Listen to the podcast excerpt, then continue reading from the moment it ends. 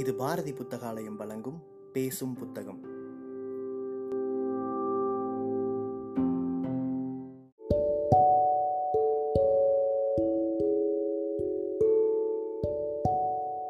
புக்டே இணையதளத்தின் மூலமாக முன்னெடுக்கப்படும் வாசகர்களுக்கான வாசிப்பு போட்டியில் தேர்வான சிறுகதையை கேட்க இருக்கிறீர்கள்.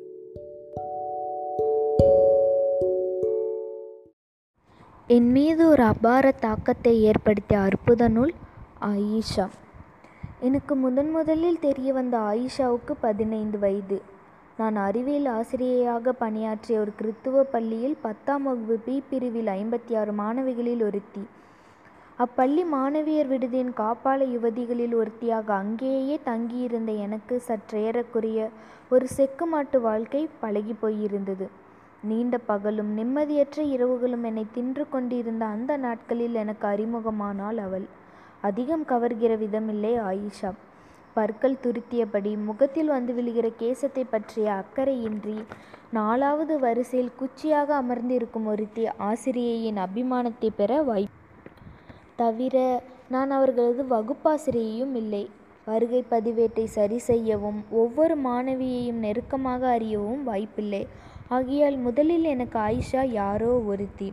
முதலில் அவளை அறிய நேர்ந்த சந்தர்ப்பத்தை நினைக்கிறேன், எனக்கு சிலிர்க்கிறது. பல ஆண்டுகளாக ஒரு வகுப்பில் ஒரு குறிப்பிட்ட பாடத்தையே தொடர்ந்து போதிக்கும் எல்லா ஆசிரியர்களைப் போலவும் நானும் ஒரு எந்திரமாய் ஆகி போயிருந்தேன். சில வேளைகளில் சில பாடங்களை நடத்தினோமா என்ற ஞாபகம் கூட இல்லாமல் இருந்திருக்கிறேன். அன்று காந்தவியல் குறித்து பாடம். பூமி எப்படி ஒரு காந்தமாக உள்ளதென விளக்கி கொண்டிருந்தேன்.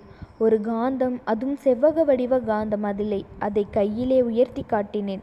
சிரமமே இல்லை.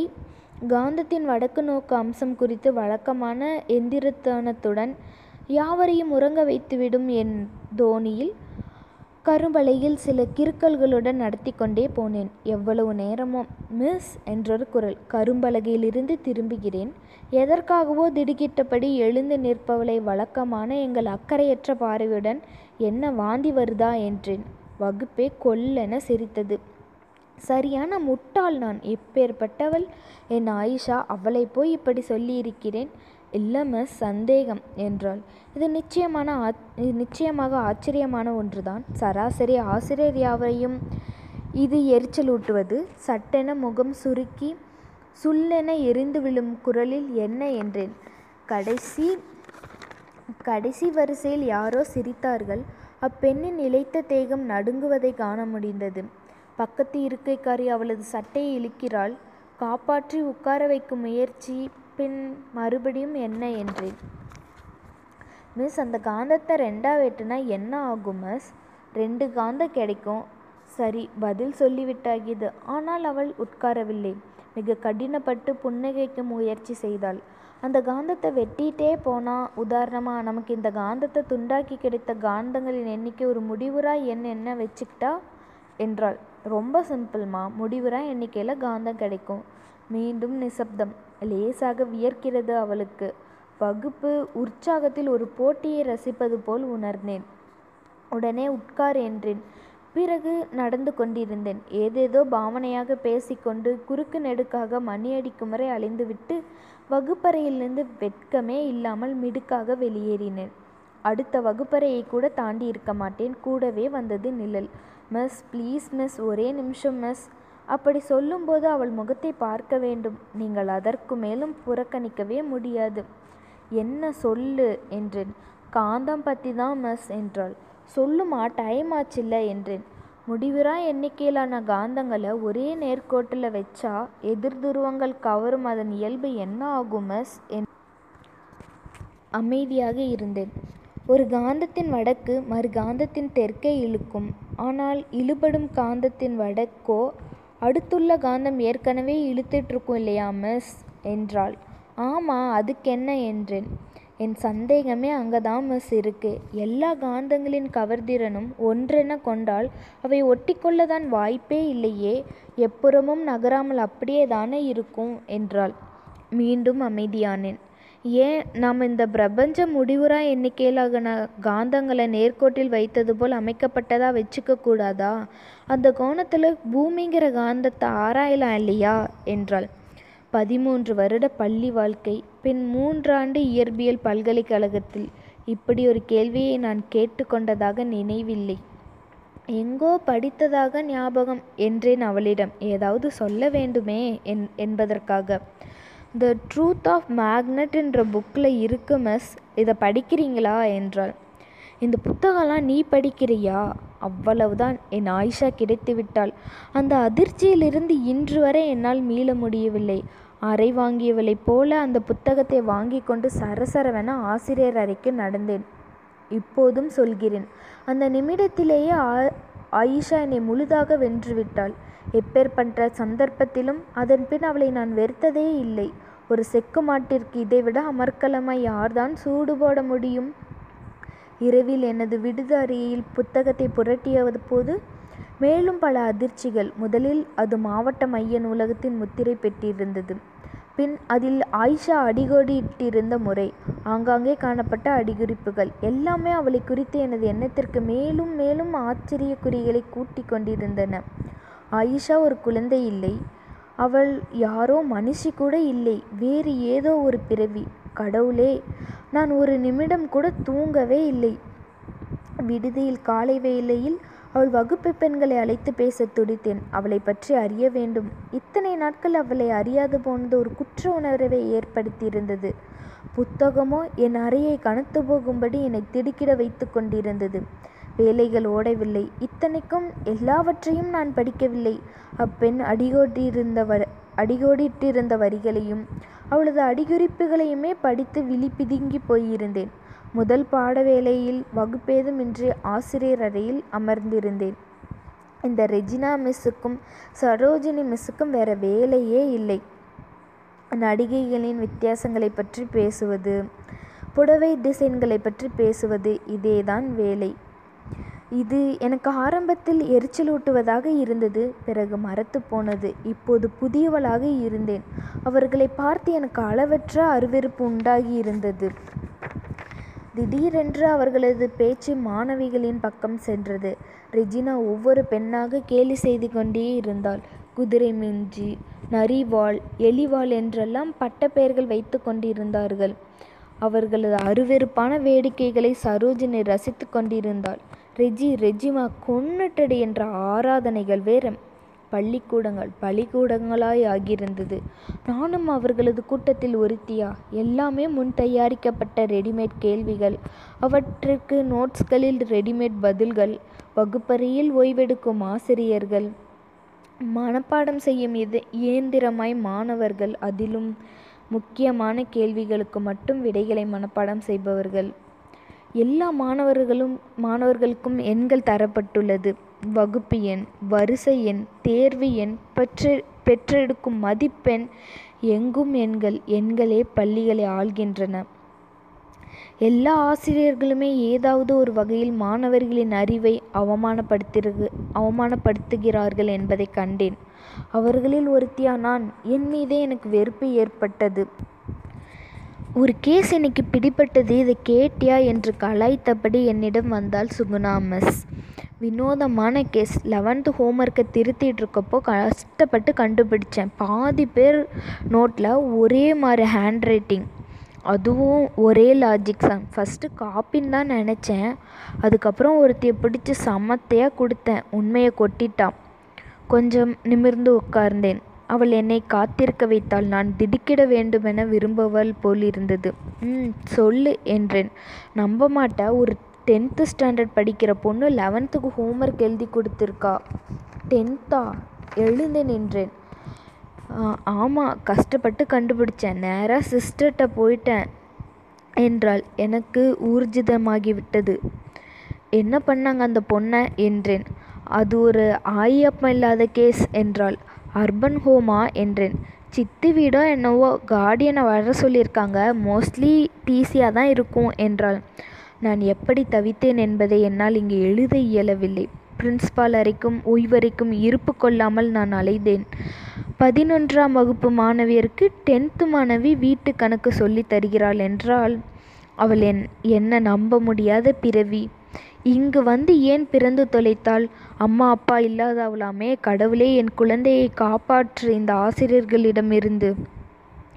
அவளது வகுப்பிற்கு போன நேரத்தில் இடம் காலியாக இருந்தேன். விசாரித்தபோது செம்ம அடி மிஸ் என்று என்னை கலங்க வைத்தார்கள். இருக்கையில் அமரப்போனேன். மே கமன் மிஸ், ஆயிஷா நின்றிருந்தாள். நான் ஆயிஷாவோட சித்தி என்றால் அவளின் பக்கத்தில் அமர்ந்திருந்தவள். வாங்க என்றேன். எப்படி படுத்துறா பார்த்தீங்களா? இவ என்னோட அக்கா பொண்ணு. இவ பிறந்த நேரமே சரியில்லை. இந்த சனிய வேணுன்னு யார் அழுதா தருதலமாக என்று திட்டினாள். அன்று வகுப்பிலிருந்து கிளம்பும்போது சொன்னேன், ஆயிஷா ஈவினிங் ஹாஸ்டலில் வந்து பாரு என்றேன். எஸ் மிஸ் என்றாள். என் ஆயிஷா அப்பேற்பட்டவளாக இருந்தாள். ஆம், ஒரு விஞ்ஞானியின் தேர்ந்த குணத்தோடு கேள்விகள் அவளுக்குள்ளே இருந்தது.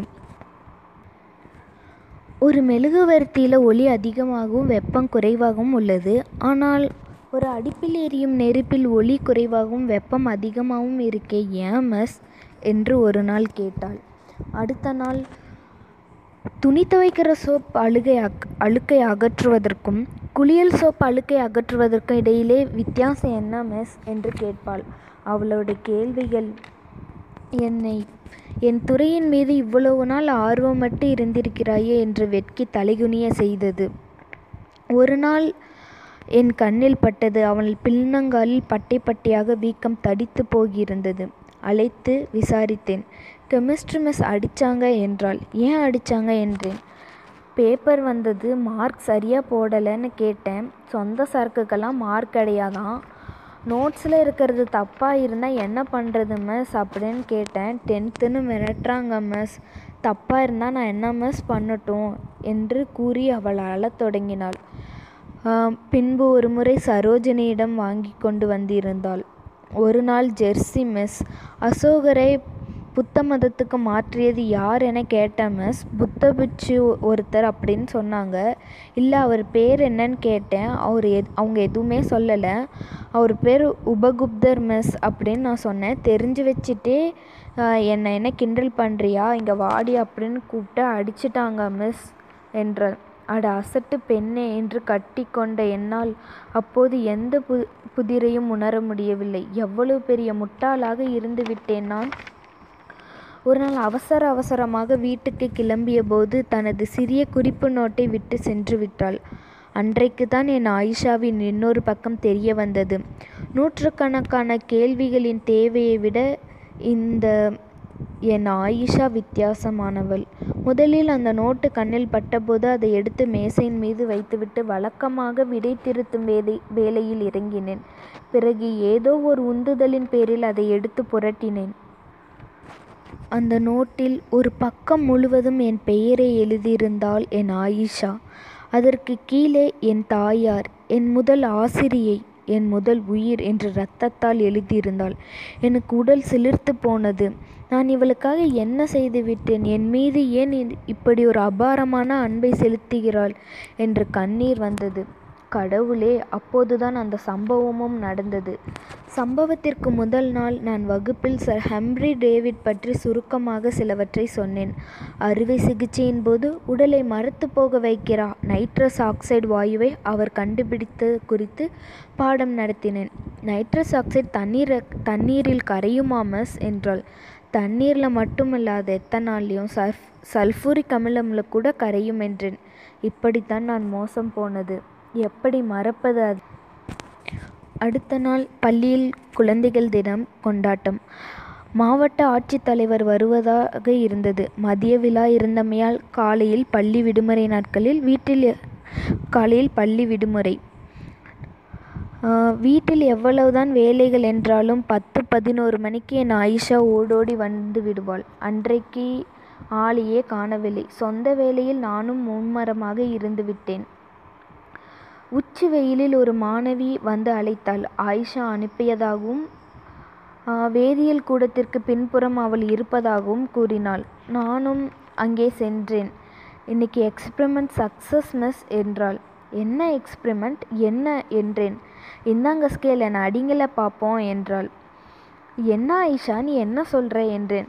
மருந்து மிஸ், மரத்து போகிற மருந்து. இனிமேல் யார் அடித்தாலும் எனக்கு வலிக்காது மிஸ், எப்படி வேணாலும் அடிச்சுக்கிட்டோம் என்றாள். ஆயிஷா, உனக்கு என்ன பைத்தியமா என்றேன். லேப்ல இருந்து நைட்ரஸ் எத்தனால் கரைசல் கிடைச்சது மிஸ். இதை முதல்ல தவளைக்கு ஊசி போட்டேன். 2 மணி நேரம் மல்லாக்க போட்டாலும் உணர்ச்சியே இல்லாமல் அதுக்கப்புறம் நான் போட்டுக்கிட்டேன் அப்படின்னு சொன்னான். ஏம்மா இப்படியெல்லாம் பண்ணுற அப்படின்னு என்று கேட்டேன். பாருங்க இந்த தவளை தான் என்று காமித்தாள். அந்த இடத்தில் வாளி தண்ணீர் ஒரு தவளை தலைகீழாக இருந்தது. அது இறந்து கிடந்தது. ஆயிஷா நோ என்று கத்திக்கொண்டே பியூன் கோவிந்தனை ஆட்டோ கொண்டு வர சொன்னேன். ஆட்டோவில் அவளை சுமந்து கொண்டு ஆஸ்பத்திரிக்கு போனேன். ஆஸ்பத்திரிக்கு செல்வதற்குள் ஆயிஷாவின் உயிர் பிரிந்து விட்டது. எப்பேற்பட்ட ஆயிஷா! நான் தாங்கிக் கொள்ள முடியாதவளால் குழந்தை மாதிரி அவள் மீது புரண்டு அழுதேன். இப்பொழுது உங்களுக்கு திருப்திதானே மிருகங்களே? என் ஆயிஷாவை ஒப்பற்ற அந்த அறிவு குழந்தை கொன்று தீர்த்து விட்டீர்களே. போங்கள், இனி உங்கள் வகுப்புகள் எளிமையானவை. அறிவுக்கு அங்கே வேலை இல்லை. உன் மாதிரி எத்தனை ஆயிஷாக்களை நாங்கள் இழந்திருப்போம். நீ இறந்து போனாய். வயசுக்கு வந்த நாளோடு பள்ளிக்கூடம் விட்டு ஓடியவர்கள் எங்கேயோ ஒரு ஊரில் யாரோ ஒருவனுக்கு துவைத்து சமைத்து பிள்ளைகள் பெற்று போடுபவர்கள், ஆணின் பாலியல் பசிக்காக தன்னை விற்பவர்கள், 30 ரூபாய் சம்பளத்திற்காக வீடு பெருக்கி சாணி மெழுபவர்கள், வயல்கூலிகள், கட்டடங்களுக்கு கல்லுடைக்கும் பெண்கள், அவர்களில் எத்தனை ஆயிஷாக்கள் உள்ளனரோ. இந்த விஞ்ஞான நூலை வாசிப்பவர்கள் அதை ஒரு 10 பெண்களாவது இரவல் கொடுப்பார்கள். அவர்களில் ஓர் ஆயிஷாவாவது இருப்பார்கள். இந்த பொக்கிஷமே என் பொக்கிஷமே ஆயிஷா, நீ கேட்ட கேள்விகளிலேயே என்னை மிகவும் பாதித்தது ஒரு கேள்வி உண்டு.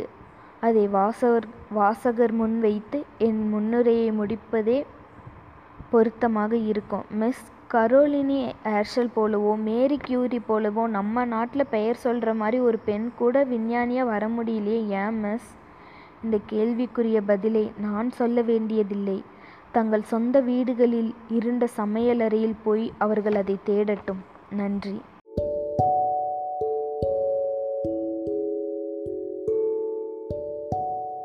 சிறுகதையை கேட்ட வாசகர்கள் தங்களுடைய கருத்துக்களை மறக்காம அனுப்பி வைங்க.